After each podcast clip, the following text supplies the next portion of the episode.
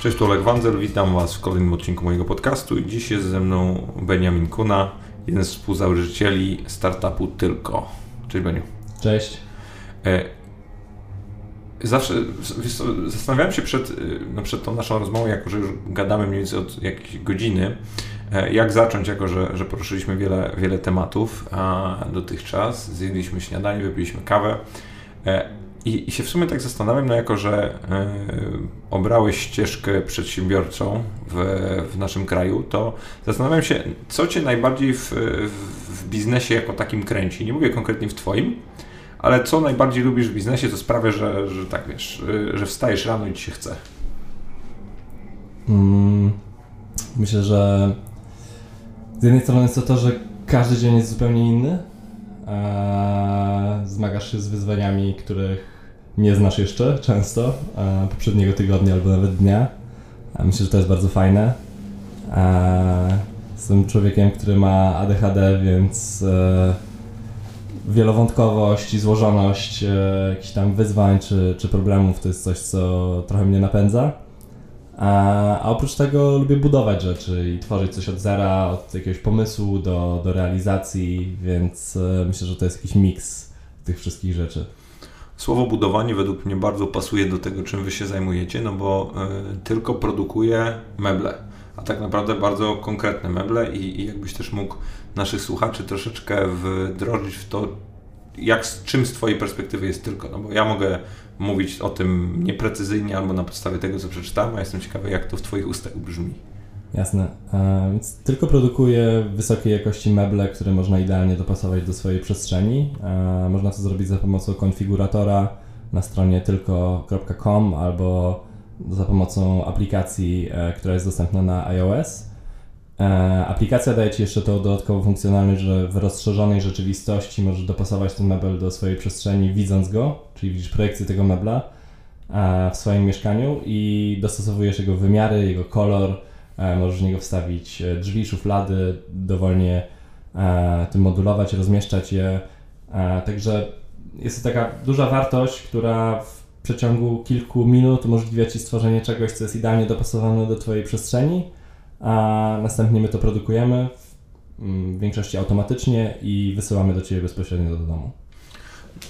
Mnie najbardziej interesuje aspekt tej, tej technologii, ponieważ mm, ja mam takie wrażenie, jak sobie przeklikałem się czy przez stronę, czy przez, e, zobaczyłem sobie apkę, że wy, po pierwsze waszą największą siłą jest to, że macie bardzo prosty produkt, to znaczy, że klient potencjalnie nie musi się zastanawiać, czy chce tę szafkę, czy inną szafkę, tylko ma tą szafkę, czy tą, tą komodę, czy po prostu ten mebel, który może właśnie dostosować według jakichś swoich potrzeb i, i mi się wydaje, że dzięki temu, że ta technologia funkcjonuje i, i możesz sobie to dostosować, to y, gdzieś obalasz ten, tak, może nie tyle co mit, co, co przełamujesz tą barierę tego strachu, że coś nie będzie pasować, że jest źle wykrojone, że nie będziesz mógł tego złożyć, albo że nie daj Boże mm, coś źle wymierzyłeś i, i nagle twoja, wiesz, jakaś tam inwestycja, bo to mimo wszystko, wiesz, meble nie są tanie, ogólnie, no idzie, idzie po prostu do kosza, bo ma źle wymierzoną, źle wymierzoną e, komodę czy, czy szafę. I, I na przykład dla mnie, ja jestem też ostatnio po, po urządzaniu mieszkania, to był jakiś w ogóle makabra, nie? kiedy nagle musisz faktycznie to wszystko ogarnąć i nie wiesz, czy to ma 2,40 czy 2,36 i, i tak naprawdę jeszcze chciałbyś, żeby to fajnie wyglądało. Nie?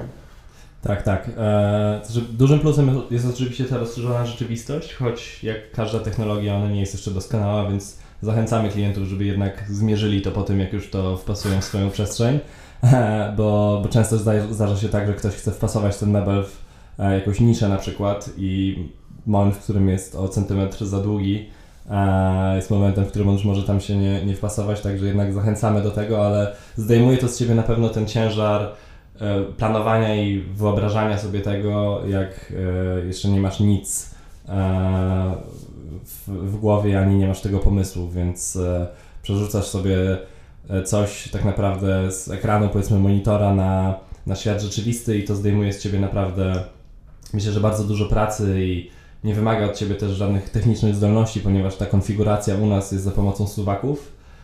My się opieramy na technologii, która nazywa się e, Parametric Design, czyli parametryczne projektowanie i to są algorytmy, które generują formy, czyli nasi projektanci wspólnie z, z zespołem parametrycznym tworzą tak naprawdę zbiór zasad, e, który umożliwia e, modułowanie wymiarów, ale też e, samego designu z gwarancją, że to zawsze będzie dobrze wyglądało, że to zawsze będzie stabilne, e, że jakby statyka tego mebla będzie e, działała, czyli będzie wytrzymały. I, i, i jednocześnie daje Ci to ten komfort, że bawiąc się tymi suwakami, tak naprawdę masz pewność, że co, cokolwiek się nie stanie, jakby ten mebel zawsze będzie dobrze wyglądał i będziesz go mógł w stanie utrzymać w krótkim czasie. Dla mnie to jest, jak tak Ciebie słucham, niesamowite, że jak wiele skomplikowanych procesów, technologii i, i, ludzi stoi za stworzeniem czegoś potencjalnie tak prostego, czym jest no, stół, szafa, komoda czy jakikolwiek inny mebel. Niesamowite to jest z mojej perspektywy. Nie wiem, jak, jak Ty na to patrzysz, ale, yy, ale to są takie momenty, w których yy, ja sobie tak myślę, że jednak to jest, w, że w fenomenalnym świecie żyjemy, że właśnie mm, tak, tak kompleksowo jakiś proces może być pokazany w tak prostym efekcie. Tak, tak. E, w tej chwili sporo osób. Jak zaczynaliśmy, była nas e, tak naprawdę piątka. A to był e, Jacek Majewski, który jest moim kumplem od wielu, wielu lat, który tak naprawdę zaprosił mnie do, do tego pomysłu, który już wtedy był jakimś tam pierwszym konceptem aplikacji kilka lat temu. Hania Kokczyńska, z którą razem z, z Jackiem założyli studio Super Super e, Mikołaj Molenda i, i Michał Piasecki, więc e, tak naprawdę stworzyliśmy ten, ten pierwszy mebel e, w naszym gronie. E, wsparło nas e, jeszcze dwójka osób, które już wtedy z nami pracowały i były przez nas zatrudnione, ale jakby w miarę kompleksowości tego projektu urośliśmy w przeciągu trzech lat do ponad 50 osób więc wciąż, biorąc pod uwagę, że mamy jeden produkt, który już jest jakby znacznie bardziej skomplikowany i ma znacznie więcej zastosowań, to, to faktycznie jakby sporo osób na, na to pracuje.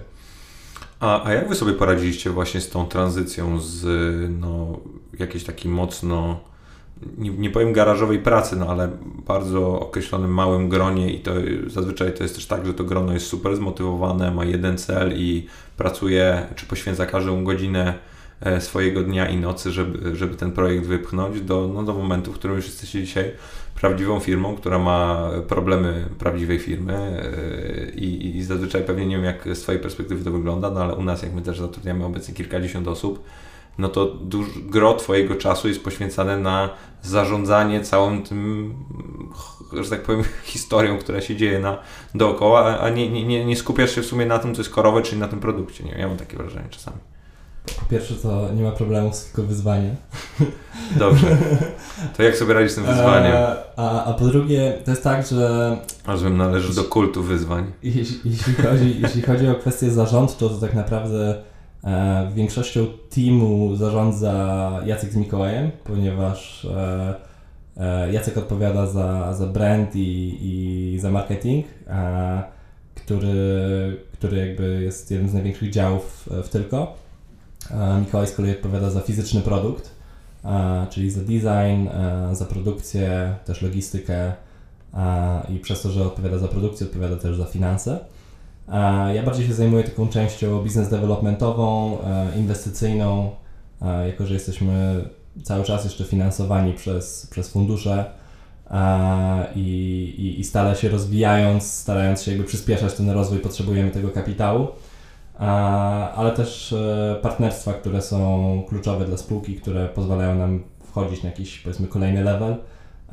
Także e, team, którym, którym zarządzam, to jest team Customer Service, który liczy tak naprawdę raptem 6 osób, więc e, ta, ta praca zarządcza aż tak dużo czasu mi nie zajmuje, ale oczywiście myślę, że naj, największym wyzwaniem jest tutaj utrzymanie takiej świeżości umysłu, żeby patrzeć na na, na całość i na, i, na, i na przyszłość, a nie e, zakopywać się w bieżących sprawach. I to jest coś, co jakby mówiąc o tranzycji jest pewnie trudne, bo będąc pięcioosobowym zespołem, każdy dokładnie wie, co ma zrobić. Siedzieliśmy wszyscy przy jednym stole nie było tak, że wątki się gubiły i trzeba było je e, stale monitorować.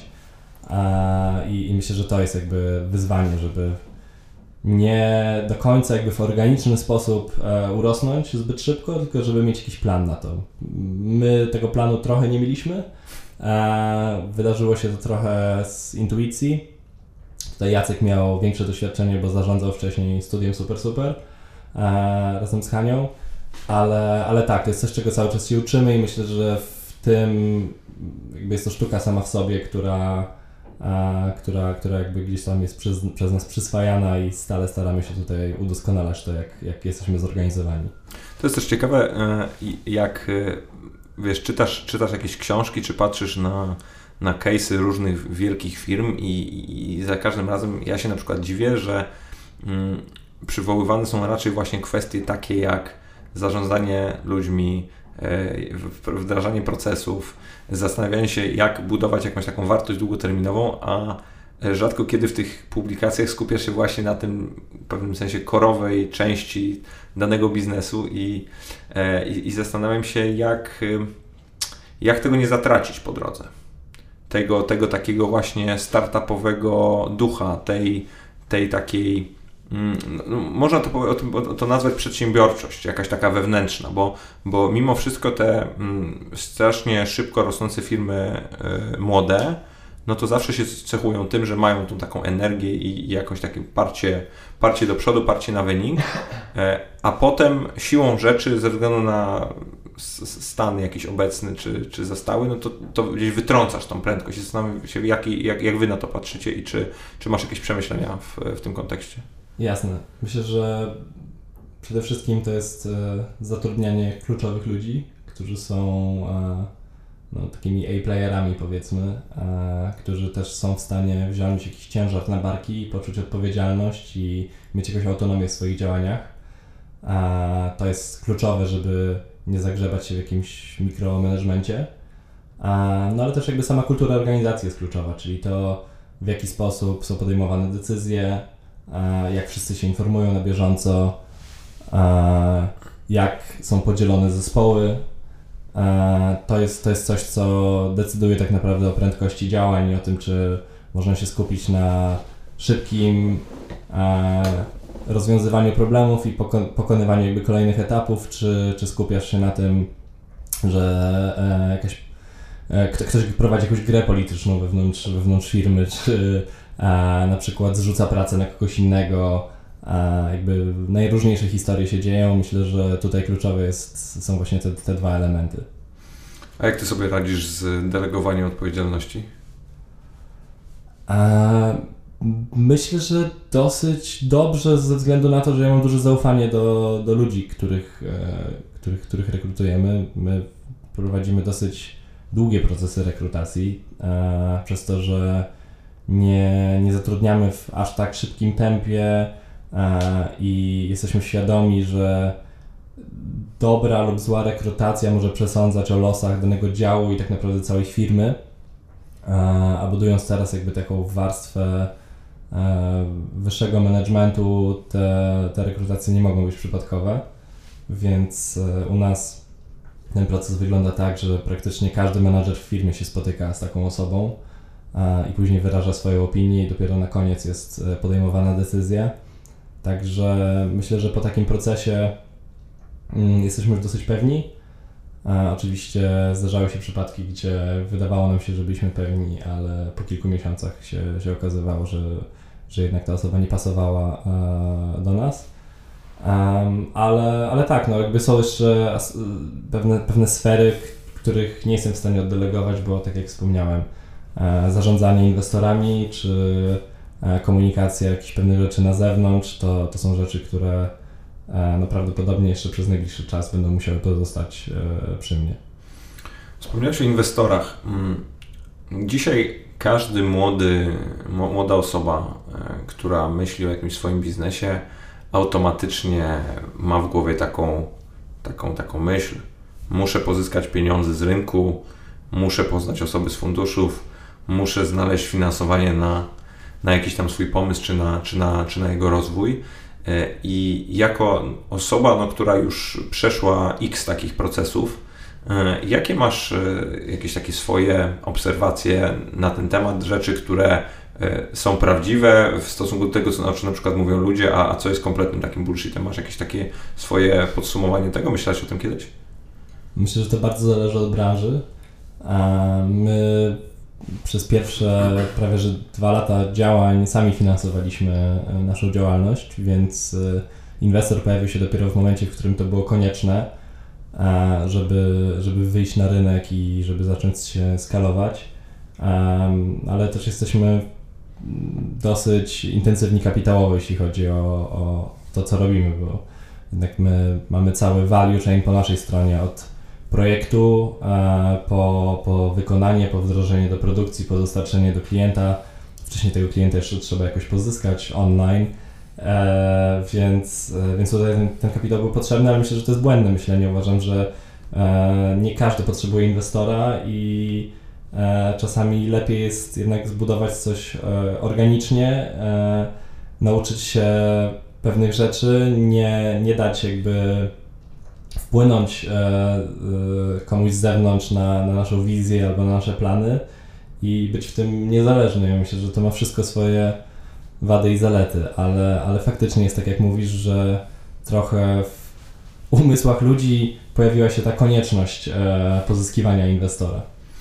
Ja, ja nie do końca, znaczy inaczej, wiem z czego to wynika, albo się domyślam, bo rozumiem, że gdzieś nikt nie lubi ryzyka albo podejmowania go szczególnie personalnie, ale z drugiej strony, jak tak sobie pomyślisz o, o byciu przedsiębiorcą, to tak naprawdę to właśnie kwestia tego jest, jak dużym ryzykiem ty się czujesz komfortowo w stosunku do tego, z czym się nie czujesz komfortowo, jest wypadką tego, jak dobrym przedsiębiorcą będziesz bądź nie będziesz. I, i mi się wydaje, że też często takie osoby, które od razu myślą właśnie o tym, w jaki sposób to, mm, to z siebie zrzucić, to powinny chyba też sobie zadać pytanie, czy w ogóle sens jest w to wchodzić, bo e, ja na przykład miałem coś takiego, że nie sądziłem, jak wiele e, stresu albo dyskomfortu ja mogę czuć przez niektóre rzeczy, które się dookoła mnie dzieją, których tak naprawdę sam chciałem. I, i, i to, to, jest na przykład moja taka obserwacja, że czasem naprawdę warto sobie zadać takie szczere pytanie, czego ja realnie chcę, bo, bo to wcale nie musi być to, co, o czym czytam w książkach czy w gazetach. Nie wiem, jak ty na to patrzysz, ale, ale wiesz. E, no, myślę, myślę, że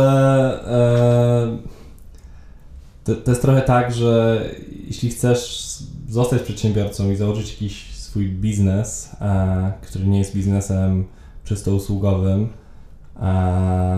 w którym jakby jesteś konsultantem albo jesteś taką, takim one-man show, to, to jest trochę taki skok w otchłań, bo nie masz pojęcia, co, co się wydarzy i, i myślę, że ryzyko jest ogromne ale najgorsze, co się może stać, to, to że ci się nie uda. No, jeśli masz jakiś fallback, jeśli jesteś w stanie, nie wiem, znaleźć jakąś pracę e, u kogoś, która, która też da ci komfortowe życie albo z którą się czuł ok, to jest jak najbardziej w porządku, ale uważam, że tak jak powiedziałeś, no, to ryzyko jest jakby nierozłącznym elementem, ono stale jest i gdzieś tam to jest też coś, co jest e, ciekawe w tym wszystkim, myślę, że ta adrenalina e, dodaje trochę e, motywacji, ale w naszym przypadku to było tak, że my wszystkie prywatne oszczędności zaoszczędziliśmy do tego punktu, gdzie byliśmy już wyzerowani i, i dopiero wtedy jakby chcieliśmy właśnie pozyskać inwestora. Do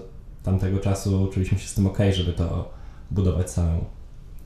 A uważasz, że musi dojść do takiego właśnie przełomowego momentu, żeby, żeby faktycznie jakąś tą granicę przekroczyć, czy jednak da się e, mieć jakieś, jakiegoś rodzaju zabezpieczenie, a z drugiej strony się w pełni poświęcić budowaniu biznesu? No, myślę, że tym zabezpieczeniem jest e, na pewno, może nie zabezpieczeniem, ale jakąś taką mitygacją ryzyka. Jest ten inwestor, który jest w stanie Cię trochę finansowo odciążyć i, i też jakby być partnerem w dalszym rozwoju. Często są to fundusze, które mają w swoim portfolio projekty podobne albo które mają przynajmniej jakieś podobne elementy i są, są w stanie Ci doradzić albo połączyć się z, e, z założycielami tamtych, tamtych firm i możesz wtedy posłuchać jakby jak oni to zrobili. E, uważam, że na takim dalszym etapie, jak już ktoś wstawia kolejny biznes, e, jak najbardziej jesteś w stanie nie władować e, wszystkich, wszystkiego w jeden projekt. Um, ale, ale myślę, że przynajmniej ci przedsiębiorcy, których ja znam, zawsze wstawiali na jedną, jedną kartę i przeważnie jakoś to wychodzi.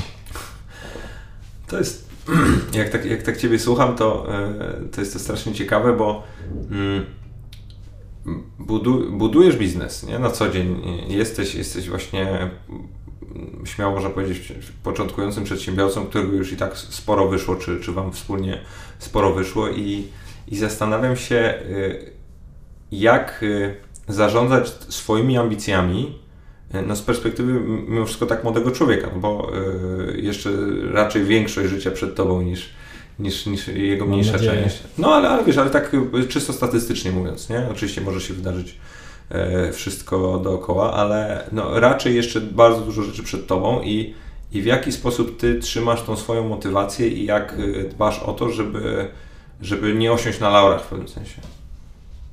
Wiesz co, no, myślę, że nie jesteśmy jeszcze w takim punkcie z, e, z tylko, żeby osiąść na jakichkolwiek laurach. A...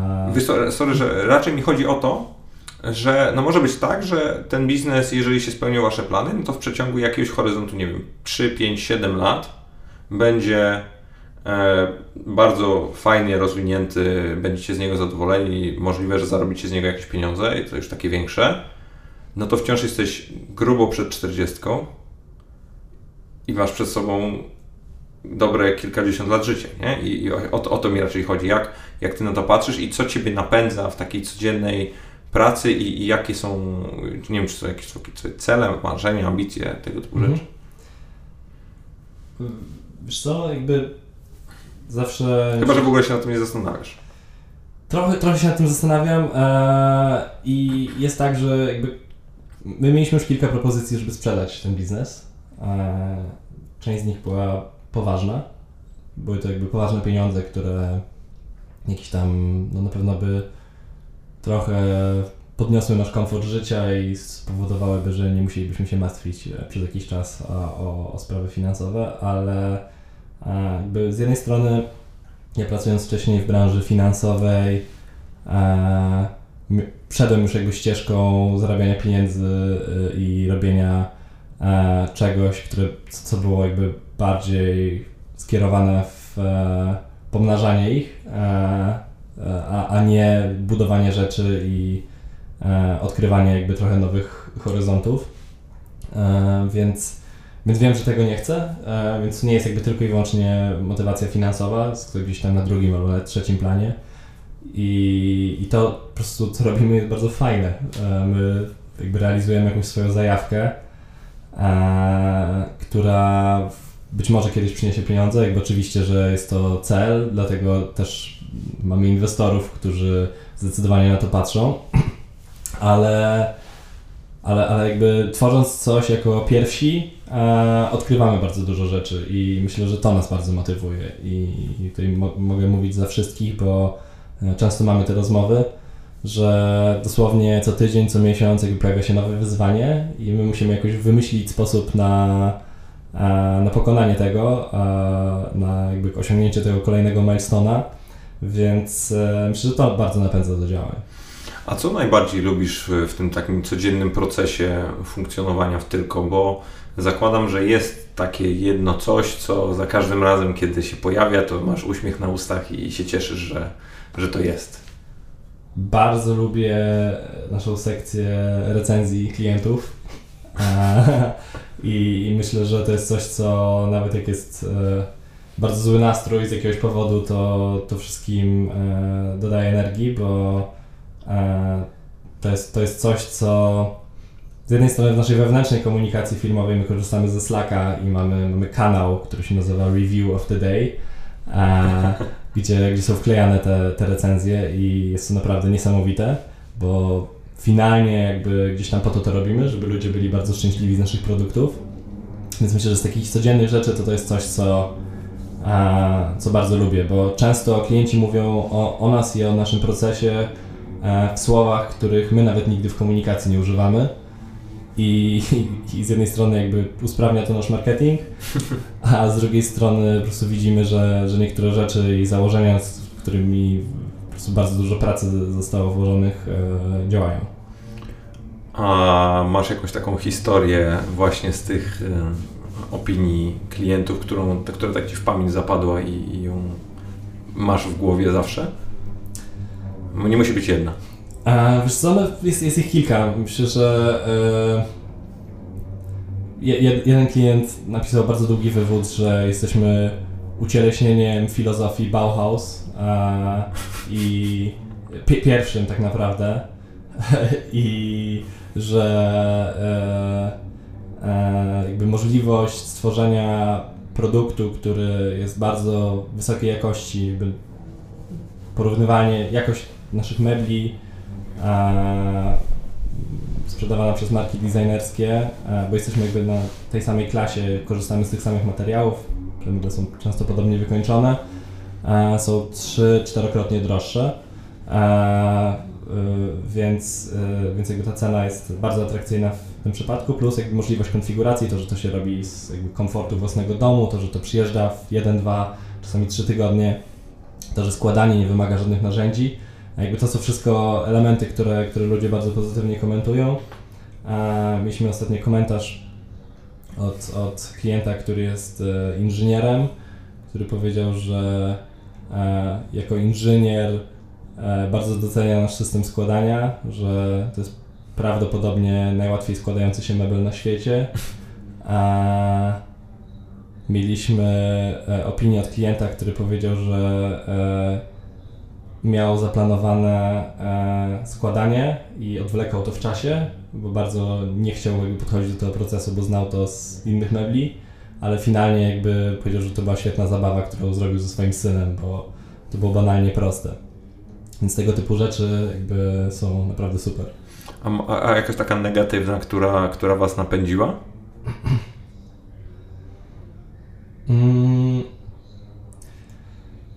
Negatywna, która nas napędziła. Wiesz co, ciężko powiedzieć. Mieliśmy w zeszłym tygodniu e, klienta, który skarżył się, że e, dostał dostawę e, mebli i kierowca, który mu je zawiózł, zostawił je przed domem i, i, jakby opuścił go z paczkami e, i odjechał. Nasz e, kierowca z firmy spedycyjnej, z którą pracujemy, opowiedział nam zupełnie inną wersję tej historii, ale niezależnie od tego po rozmowie z tym klientem e, doszliśmy do wniosku, że zmienimy troszeczkę e, sposób, w jaki się komunikujemy z klientami, też umawiając się na dostawę, bo to wynikło po prostu z błędów komunikacji, więc e, trochę zmieniliśmy system mailingowy, sposób w jaki powiadamiamy tych klientów i z nimi koordynujemy te terminy. Także dosłownie w przeciągu tygodnia udało nam się usprawnić to i i ta negatywna jakby opinia sprawiła, że prawdopodobnie się to nie powtórzy w najbliższym czasie.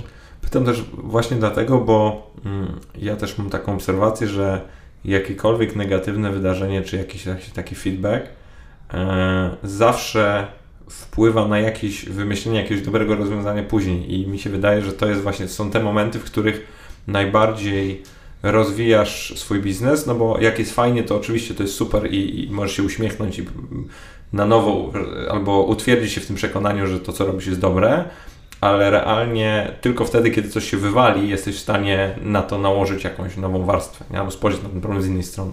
Tak. E, kolejna rzecz, która mi przychodzi do głowy, to właśnie nasz system składania. E, mamy e, takie złączki ze stali sprężynowej, które umożliwiają wsunięcie takiego małego bolca w nie i, i w ten sposób się składa nasze meble. Nasi klienci na początku zdarzyły się przypadki, gdzie mieli problem z orientacją, nie wiedzieli gdzie jest przód i gdzie tył, więc wsuwali to czasami w inną stronę i e, to spowodowało, że e, wymyśliliśmy, i to był chyba pomysł Mikołaja, e, kolorowe złączki, e, które nazywały się Color Coded Connectors, które, które polegają na tym, że z jednej strony masz pomarańczową złączkę, z drugiej strony czarną, i, i, i tak samo są e, tak, tak samo są pokolorowane e, bolce, więc wiesz dokładnie co w co wchodzi, jakby nie masz, jest to totalnie foolproof, e, więc, więc takie małe usprawnienie tak naprawdę sprawiło, że cały problem zniknął. I, I, jeszcze się dodatkowo do tego czujesz, jakbyś składał klocki Lego albo coś takiego. Trochę tak, tak. Dużo, du- wielu z naszych klientów e, do tego to porównuje. No, widzisz, nawet nie wiedziałem, ciekawe. A, a jaka jest y, wasza taka unikalna cecha w porównaniu do, do, do konkurencji? Albo co, co was wyróżnia na, na tle? Mm. Co, no myślę, że to jest to perfekcyjne dopasowanie, które można uzyskać w przeciągu sekund albo nawet minut. A, czyli to, że za pomocą suwaków sobie to dostosowujesz i nie potrzebujesz żadnych zdolności technicznych, a, ani, ani przede wszystkim kontaktu ze stolarzem, który może być uciążliwy i długim procesem. Jest uciążliwy. Zawsze, w sensie zawsze. Tak, e, więc myślę, że to jest bardzo unikatowe, no ale też jakby cały proces, który za tym stoi, właśnie jakość, o której już wspomniałem, to, że my korzystamy z super jakościowych materiałów, e, które, które kupujemy z północnej Europy, gdzie jest trochę chłodniejszy klimat, przez to ta drzewa, brzoza w tym przypadku rośnie trochę wolniej, jest trochę gęstsza, e, więc, więc to drewno jest trochę lepsze. Kończąc na tym, że mamy customer service, który jest dostępny od 8 do 23 i w przeciągu minu minuty odpowie na każde Twoje pytanie, więc e, jakby naprawdę staramy się, żeby klienci czuli się w tym procesie bardzo pewnie i żeby e, usunąć wszystkie elementy, które mogłyby sprawić, że nas nie będą darzyć zaufaniem. Dodatkowo po zakupie oferujemy e, 100 dni na zwrot, jakbyś był niezadowolony, bez podania żadnej przyczyny. Opłacamy też transport z powrotem do nas, także finansowo Cię to nic nie kosztuje.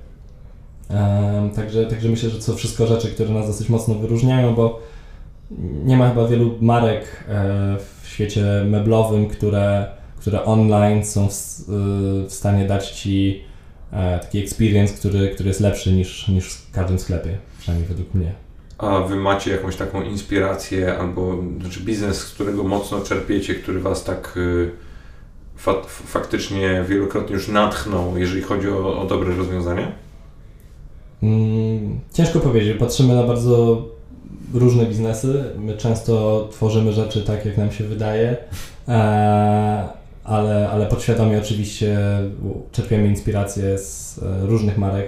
My mamy e, po zakupie mebla każdy klient otrzymuje ankietę i zadaje, zadajemy tam kilka pytań, między innymi gdzie on nas usłyszał, jakiego innego rozwiązania szukał, ale też zadajemy pytanie, do jakiej innej marki by nas porównał.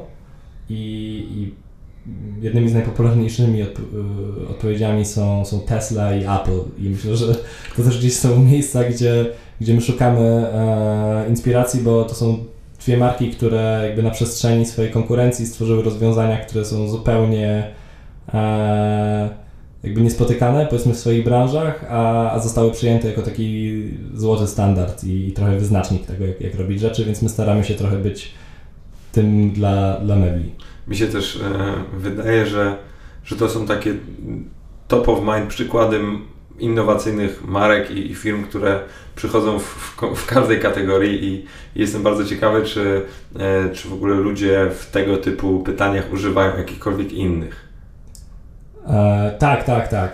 E, co, tak z czubka głowy ci... Nie, no, czy, nie, nie, to raczej, raczej pytanie w, w eter, w żadnym stopniu nie, nie musisz mi teraz y, odpowiadać, po prostu ja też pamiętam nawet jeszcze czasy, czasy czy, czy licealne, czy studenckie, to za każdym razem jak właśnie próbowałeś pokazać jakiś business case, to to były y, Apple, y, Microsoft, czy, czy właśnie czy właśnie teraz Tesla, SpaceX i tego typu podmioty, czy jeszcze Google, to, to zawsze były właśnie jakieś takie e, punkty odniesienia dla, dla, dla jakiegokolwiek młodego dzieciaka, który, który chciał, chciał robić rzeczy i, i zastanawiam się, czy na przykład e, o, a czy masz jakąś e, w ramach tych ankiet taką firmę czy markę, do której jesteście porównani, na którą w życiu byś nie wpadł?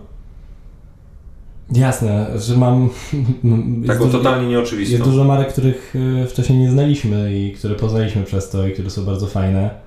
Um, um, także wiesz, każdy trochę to odbiera na, na swój sposób i przez to, że nasza, nasze grono klientów jest e, zróżnicowane na maksa od e, młodych ludzi po, po ludzi, którzy są już grubo po 60, nawet 70 E, to każdy to odnosi trochę jakby do swojej gdzieś tam rzeczywistości, więc e, różnie się to odpowiedzi mocno. A gdzie sprzedajecie najwięcej? E, ile możesz mówić? Jasne, najwięcej sprzedajemy w Niemczech, jest nasz największy rynek.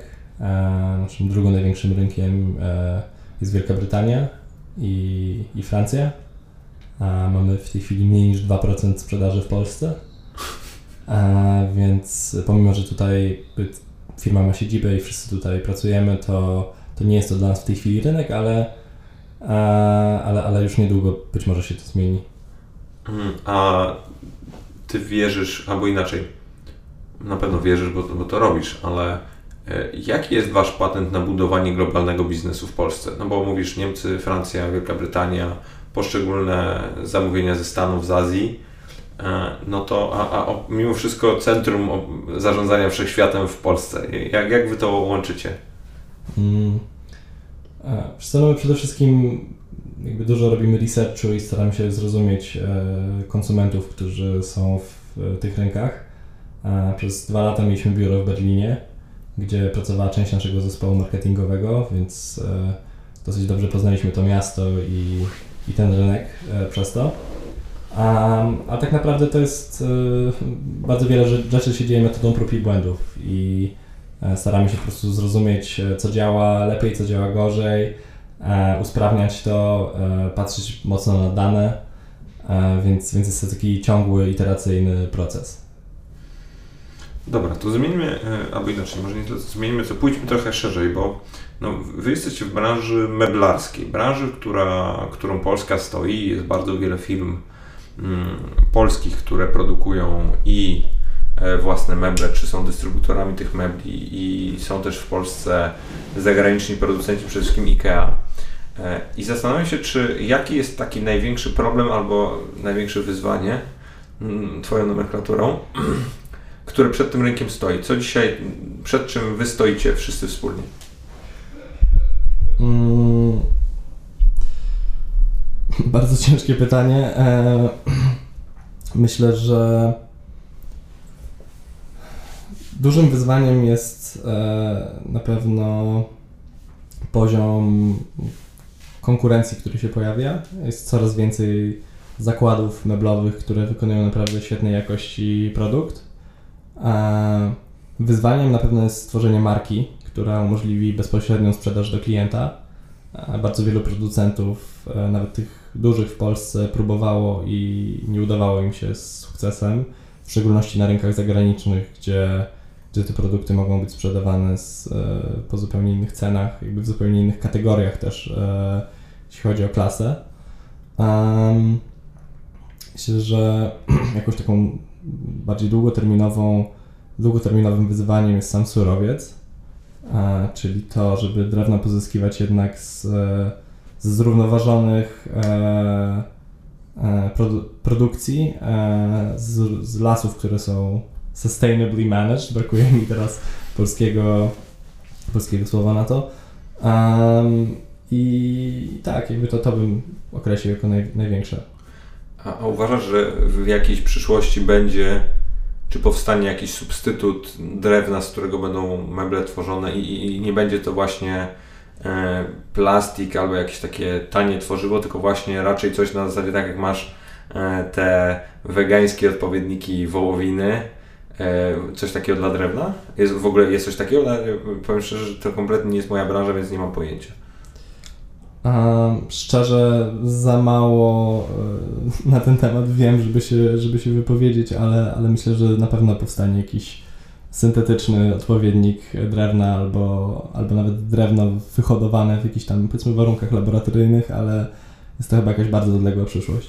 Właśnie się zastanawiam, no bo to y, mimo wszystko jest, to jest ogromny problem na skalę globalną, czyli wycinanie i palenie lasów i, i dostarczanie gdzieś tego tego drewna.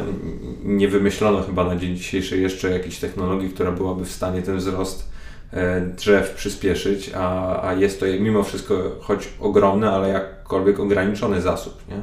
który jeszcze wpływa na, na, bym powiedział, stricte takie nasze życie codzienne, to znaczy na to, w jaki sposób e, nasza planeta się, się oczyszcza i dostarczamy powietrza do atmosfery. Więc to też jest, zastanawiam się, czy jakkolwiek Hmm.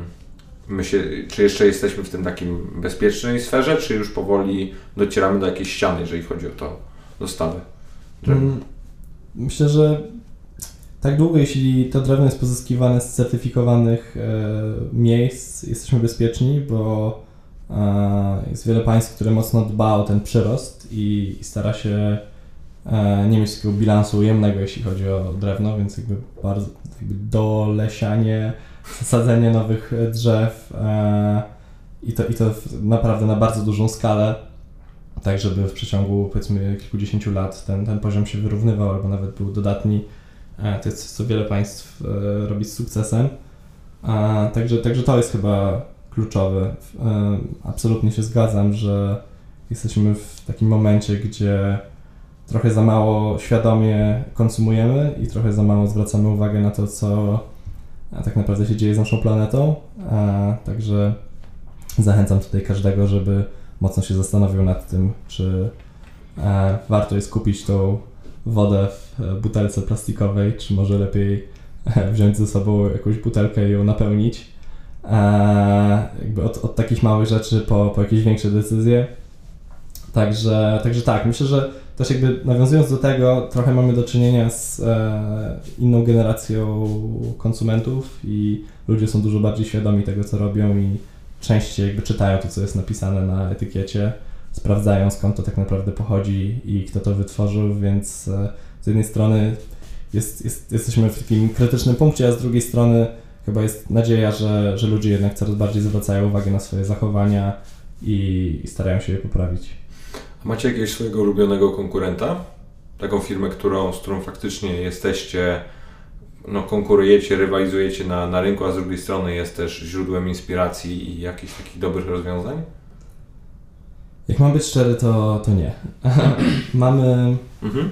Jest marka, która tworzy materację, która nazywa się Casper.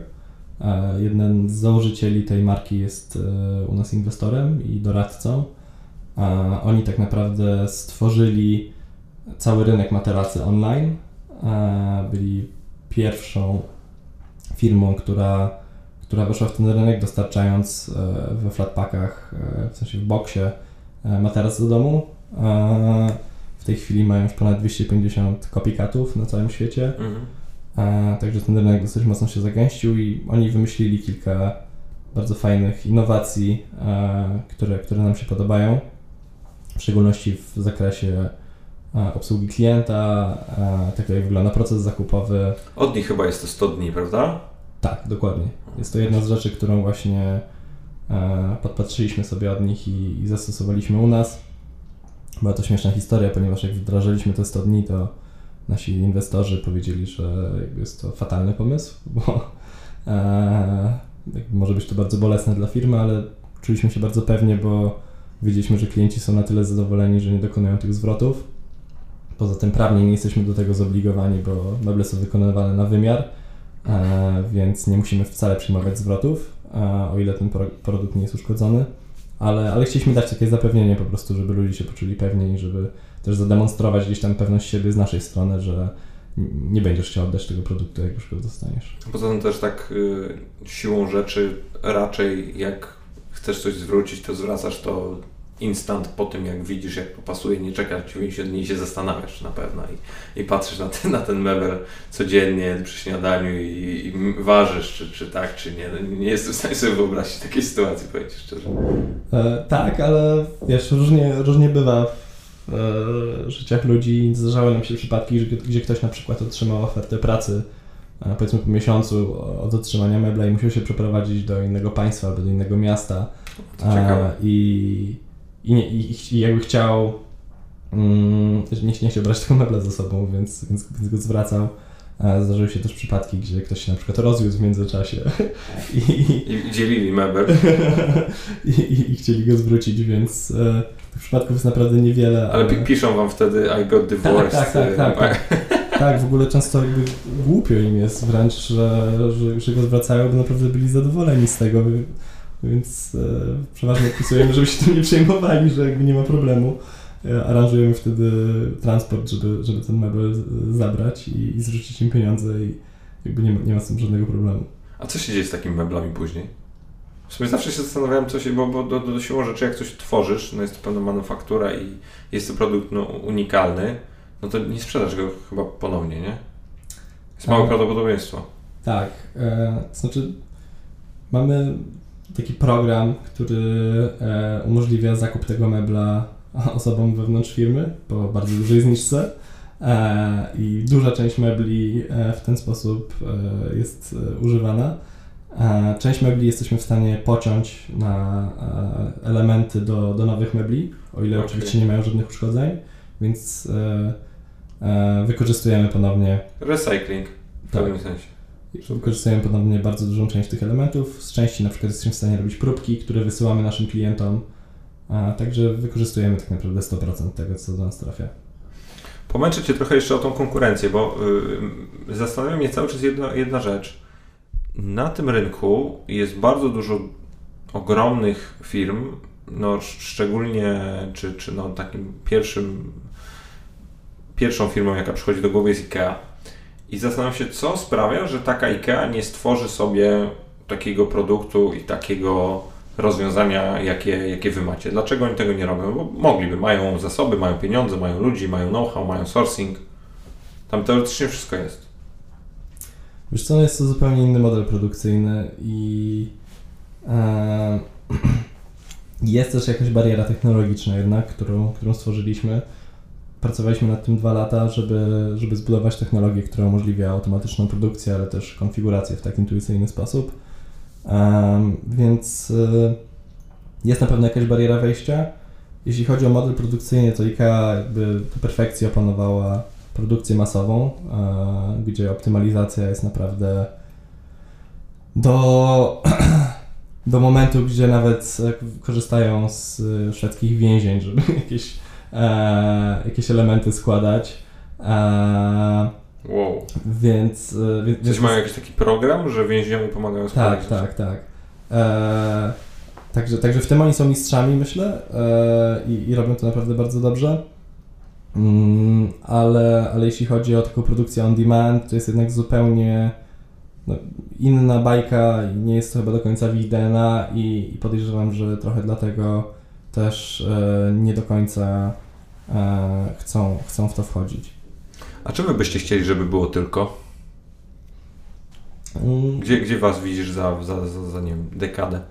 Myślę, że chcielibyśmy być docelowo największą marką e, online na świecie, która oferuje meble z, e, w kategorii przechowywania. I kategoria przechowywania to są właśnie. Mówisz przechowywania takiego codziennego, czyli że trzymasz tam książki, czy przechowywanie, że masz jakiś magazyn i przechowujesz? E, myślę, że to jest, jak, jak myślisz o W sensie, czym jest kategoria przechowywania jak myślisz o przypadku? wszystkim, co masz w domu e, i gdzieś to chowasz, Aha, to to jest przechowywanie. okej. Czyli też chcecie robić szafy, kufry, Też myślimy o kuchniach. kuchniach. Takie, że, ale y, takich w pełni z rozwiązaniem AGD, czy tylko, czy tylko ten, ten aspekt stolarski? Tyl, tylko strona meblowa. Okej. A, a tak jakbyśmy jeszcze na chwilę wrócili do Ciebie jako, jako do Ciebie. E, jak Ty dbasz o to, żeby w tym całym mm, cugu i, i w tak wielu bodźcach, jakie dostajesz na co dzień, nie zwariować? E, dobre pytanie. Mm, myślę, że sport mi w tym pomaga, chociaż tak jak, gadali, jak gadaliśmy przy śniadaniu, jest go już e, trochę mniej niż, niż było. A raz w tygodniu chodzę na jogę i uważam, że to jest zdecydowanie za rzadko, bo to mi naprawdę bardzo pomaga się wyluzować. Mm, oprócz tego staram się utrzymywać relacje z bliskimi przyjaciółmi i z rodziną. A to jest coś, co dla mnie niezwykle ważne. Myślę, że to jest chyba najważniejsze, żeby móc się spotkać po pracy, pogadać, poopowiadać trochę o tym, co mi siedzi na głowie. A, no, plus e, czy- czytanie. Lubię książki biograficzne, lubię książki biznesowe i często czytam o problemach, które są zupełnie innego kalibru niż to, co e, się u mnie dzieje i trochę mi to daje perspektywę, że wcale nie jest tak źle. A, a masz jakąś taką książkę, którą najczęściej ludziom polecasz? Tak, e, to jest Principles Reya Dalio. E, miałem przyjemność go poznać dwa tygodnie temu. E, myślę, że to jest, to jest książka, która trochę odmieniła moje życie i, i spowodowała, że no, nieco inaczej patrzę na, na kwestie związane z biznesem i, i z życiem prywatnym i też z tym, w jaki sposób e, powinienem funkcjonować jako osoba. A to, to jaka jest taka największa zmiana, jaka tobie w głowie zaszła pod wpływem tej książki? Mm, myślę, że największą zmianą jest e, otwartość umysłu, wstrzymywanie się z wypowiedziami na tematy, o których nie mam pojęcia. I, i, I też jakby taka motywacja do tego, żeby, e, żeby wysłuchiwać opinii innych ludzi, jednocześnie je ważąc, a, a, nie, a nie polegać tylko i wyłącznie na tym, co, co mi się wydaje. To, to, to jakich ty cech, y, bo, bo to jest też bardzo mocno gdzieś skorelowane z tym, o czym rozmawialiśmy wcześniej, to znaczy z y, rekrutowaniem topowych ludzi do pracy, tak sobie, tak sobie myślę. No bo jak już ich zatrudniasz no to i, i dajesz im tę odpowiedzialność, no to dochodzi właśnie do tego procesu, o którym powiedziałeś, czyli że słuchasz i gdzieś tam ważysz mm, i, i tak się nasłabi się takie pytanie, to jakich ty cech szukasz w ludziach, e, żeby faktycznie gdzieś uzupełniały te cechy, których ty nie posiadasz, albo te, których akurat w danym momencie potrzebujesz? Co, jak, jakie, cechy, jakie cechy w ludziach są dla ciebie najistotniejsze, tak z perspektywy zawodowej? Mhm. Um, generalnie zarówno ja, jak i, i myślę, że moi wspólnicy e, tak samo szukamy ludzi, którzy są ekspertami w swojej dziedzinie, którzy znają się na pewnych kwestiach dużo lepiej niż my sami, a, którzy są otwarci na to, żeby się w, rozwijać, a, którzy a, są na tyle pewni siebie, ale jednocześnie skromni, żeby e, móc współpracować e, z innymi. E, my jesteśmy bardzo interdyscyplinarnym zespołem, więc od projektanta po osobę, która zajmuje się analizą danych, e, po osobę, która pracuje w logistyce, wszyscy muszą koegzystować i się wzajemnie słuchać, bo to jest jeden organizm. Um, i szukamy też ludzi, którzy są w stanie wziąć odpowiedzialność na, na swoje barki i, i pchać rzeczy do przodu bez potrzeby e, takiej codziennej motywacji, kontroli. E, no, myślę że, myślę, że to są takie najistotniejsze cechy. Plus szukamy ludzi, którzy są po prostu fajni, z którymi można sobie też pogadać i a, którzy zdaliby taki test e, piwa. A, Jaki to jest test piwa? Może no, wyjść na piwo po prostu? Tak, osoba, z którą chciałeś okay. po prostu pójść na piwo. Myślałem, że jest jakaś większa taka historia wokół to, tego, to tak jak tak, masz że... zasadę dwóch pizz w Amazonie. nie, nie. E, myślę, myślę, że to jest to I, i, i ludzi, którzy są też pozytywni. Myślę, że to jest bardzo ważne, żeby jednak cała praca odbywała się w e, przyjemnej atmosferze E, żeby chciało Ci się rano pojechać do tego biura i spotkać się ze wszystkimi i, i, i, robić to. To jest w ogóle mega ciekawe, bo jak sobie tak na to spojrzysz, no to jeżeli pracujesz w jakimś startupie, czyli tak naprawdę jesteś podłączony do tej całej historii przez kilkanaście godzin dziennie, to jak tak na zdrowy rozum, jakbyś zatrudniał chujowych ludzi, to, to miałbyś generalnie dość. I, I, to jest też według mnie strasznie istotne, żeby naprawdę E, przede wszystkim mieć wokół siebie takie osoby, z którymi ty chcesz obcować, a nie, a nie one mogą, wiesz, one mogą być e, mm, one przede wszystkim muszą być takie i oczywiście do tego musi być jakiś set mm, umiejętności i, i zasobów, które one posiadają i muszą być kompetentne, ale mi się wydaje, że taki aspekt czysto ludzki jest, jest super istotny w tym. Nie? Zdecydowanie. Jest jeszcze jedna rzecz, o której nie powiedziałem, a która jest prawdopodobnie najistotniejsza, to jest utożsamianie się z tym, co robi spółka i z, tym, co, co, co się dzieje na co dzień, bo zdarzały się osoby, które były naprawdę świetne merytorycznie i miały niesamowite doświadczenie, ale mówili, że te, te meble to, to, nie jest do końca jakby, to nie, ja bym tego nie kupił. i, I myślę, że to jest jakby taki fundamentalny mm, problem, który, który my widzimy, że jeśli ktoś nie kocha tego produktu i nie rozumie, po co my to robimy, to nie będzie w stanie rozwinąć e, tej organizacji razem z nami i nie będzie w stanie na pewno postawić jakby e, celu organizacji nad swoim prywatnym. A jak, jak ludzie reagują na taki feedback, no, kiedy właśnie mówisz takiej osobie i to nawet nie musi być przy okazji jakiegoś zwolnienia, bo, czy, czy rozstania się, bo to nie zawsze tak jest, ale jak no właśnie mówisz, że słuchaj, wszystko spoko, wykonujesz dobrą robotę, ale według mnie nie, kompletnie Twoja głowa jest gdzie indziej, kiedy my mówimy o takich rzeczach, bardziej bym powiedział górnolotnych. Wiesz to, co się raczej dzieje w fazie rekrutacji niż e, w dalszej Okej. współpracy i wtedy staramy się to wyłapać. Okej, no to daje sens.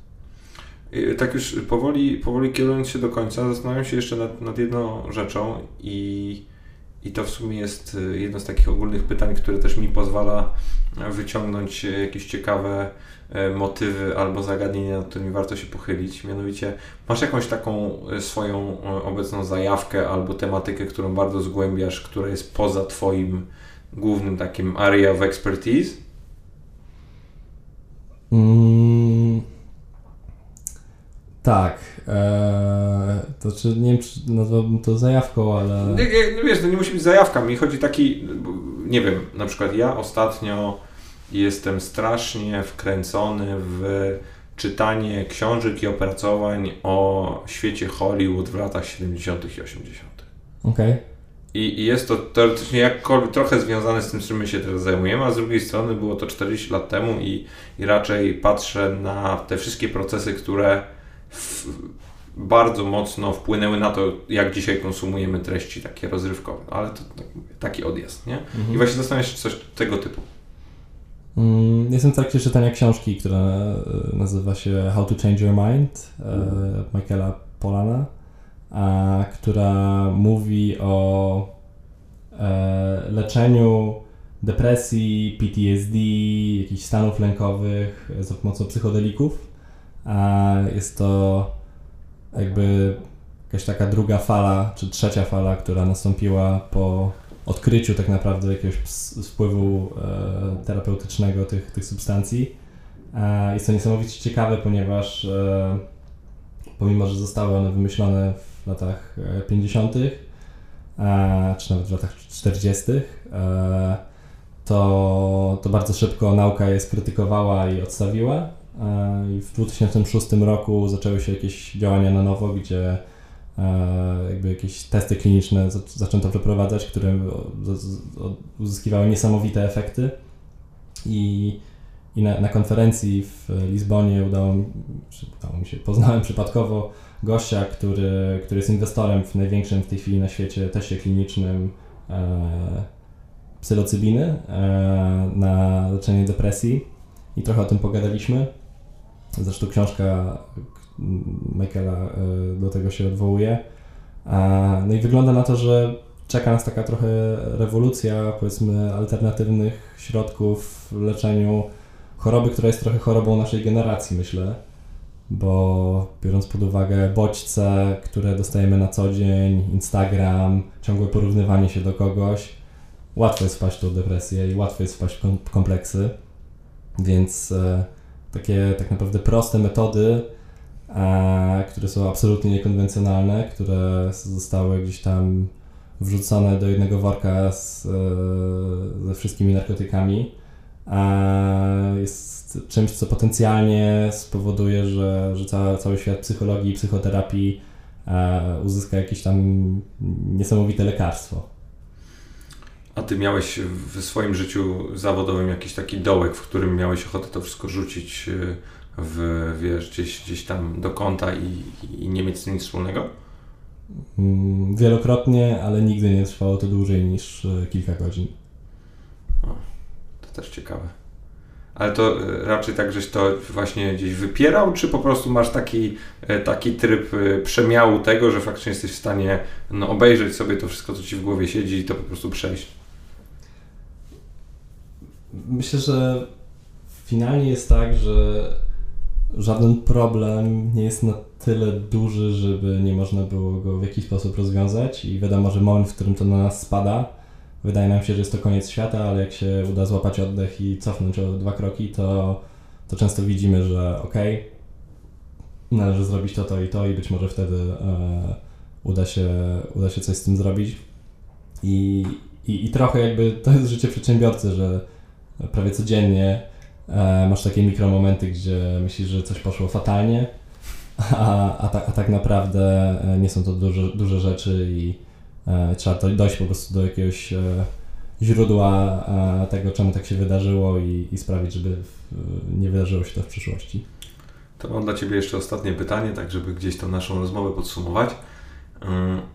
Tim Ferris bardzo często w swoich podcastach, jak zresztą słuchasz, więc, więc na pewno miałeś okazję się z tym gdzieś zetknąć, zadaje takie pytanie o, o billboardzie, gdzie, gdzie pyta ludzi, jakby mieli taki ogromny billboard, który e, czysto hipotetycznie mogłyby zobaczyć wszystkie osoby na Ziemi, to co by na nim wrzuciły. Ja sobie zdałem sprawę, jak ostatnio komuś zadałem to pytanie, że w sumie to dzisiejsi ludzie, a przede wszystkim młodzi ludzie już na billboardy nie patrzą więc pozwolę sobie trochę to pytanie zmodyfikować i mianowicie jakbyś miał możliwość wysłania SMS-a albo text message po prostu do, do każdej osoby na świecie z jakimś takim swoim zdaniem, myślą, czymś, co byś chciał im przekazać, to co to by było?